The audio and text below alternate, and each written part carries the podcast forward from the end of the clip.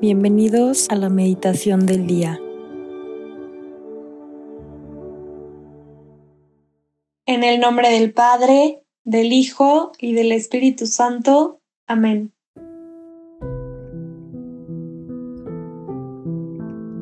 Ven Espíritu Santo, enciende nuestros corazones con tu fuego y ayúdanos a entender esto que quieres decirnos el día de hoy. Te doy gracias por la vida de cada uno de nosotros y te pido que nos ayudes a escuchar en esta meditación tus palabras. Hoy, miércoles 11 de octubre, meditaremos en el Evangelio de Lucas, capítulo 11, versículos del 1 al 4.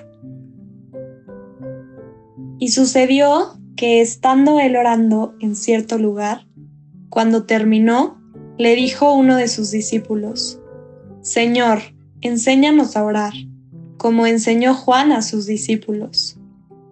Él les dijo, Cuando oren, digan, Padre, santificado sea tu nombre, venga tu reino, danos el pan de cada día, y perdónanos nuestros pecados, porque también nosotros perdonamos a todo el que nos debe y no nos dejes caer en tentación.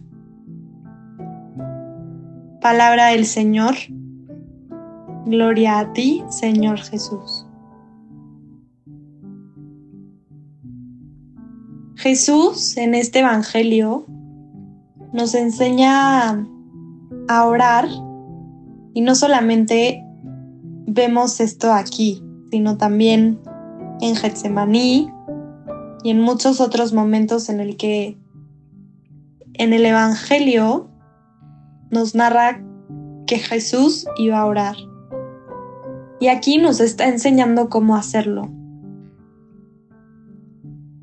Primero teniendo en cuenta que la oración pues no es ninguna magia, es un diálogo con Dios y nos ayuda a estar mucho más cerca de Él pronunciando estas palabras, Padre nuestro.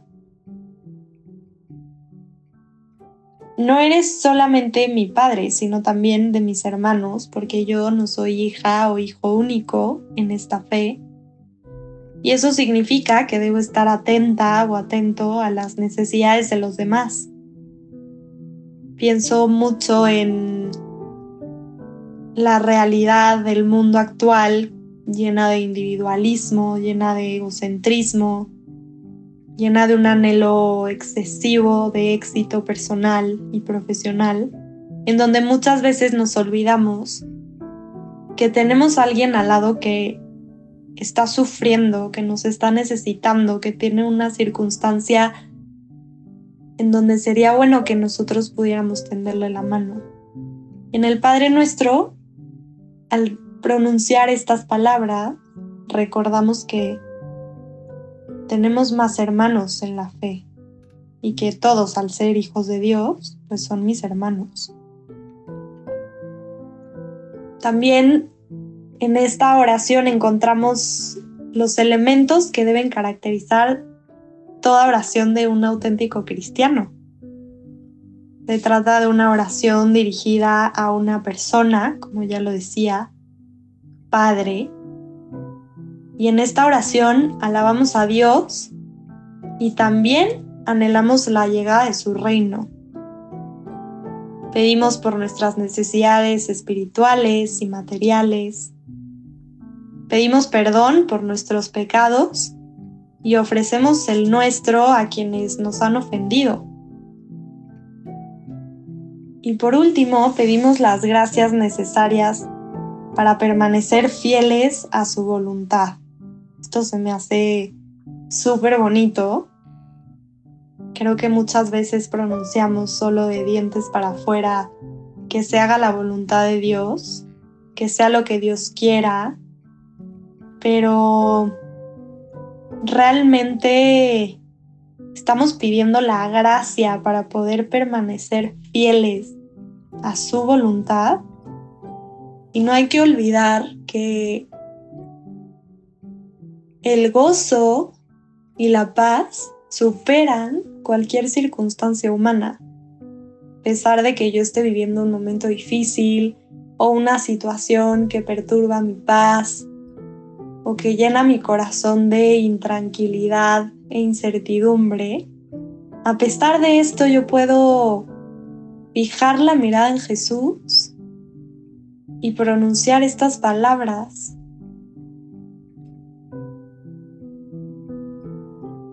Hacerle saber y pedirle que necesitamos, que nos ayude, que venga, que nos dé las gracias, las bendiciones que buscamos que queremos para nuestra vida, porque solos no podemos.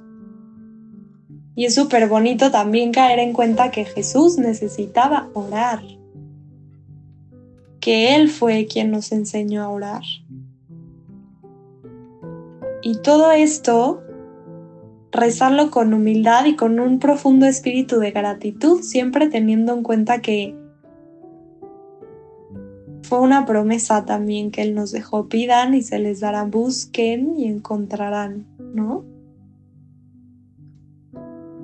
Y cuando yo tengo esta seguridad y esta certeza, puedo caminar en la vida con mucho más calma.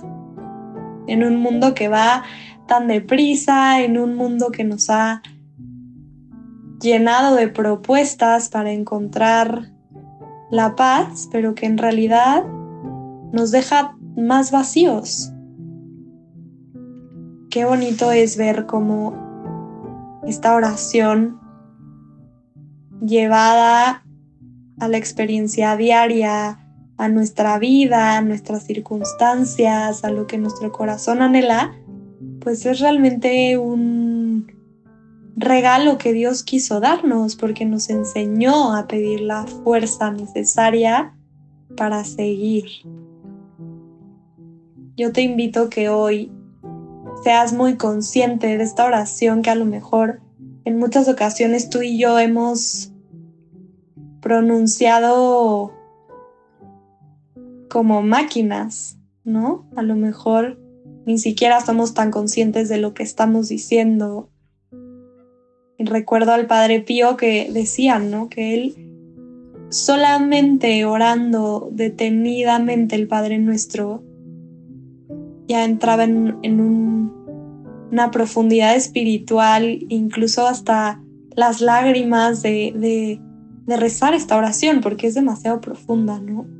Entonces yo te invito a que terminando esta meditación puedas hacer rezar el Padre Nuestro detenidamente y conscientemente y haciendo unas pausas en tu corazón para que sea Jesús el que habite en esta oración que muchas veces hemos recitado como una simple fórmula que ya no sabemos de memoria.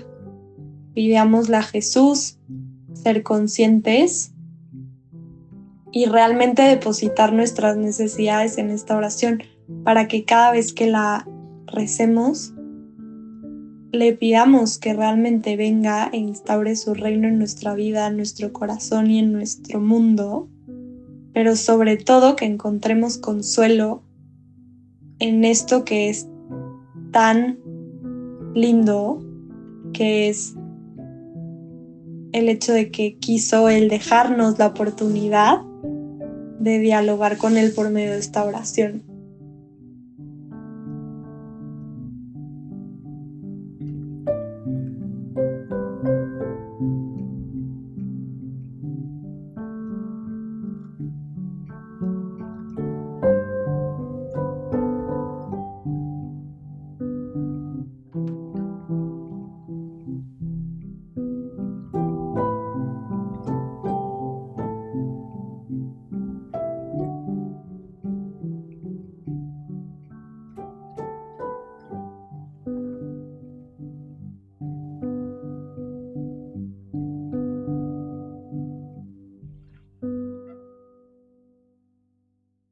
Te damos gracias, Señor, por todos los beneficios recibidos, a ti que vives y reinas por los siglos de los siglos. Amén. Cristo, Rey nuestro, venga a tu reino. María, Reina de los Apóstoles, enséñanos a orar. En el nombre del Padre, del Hijo y del Espíritu Santo. Amén.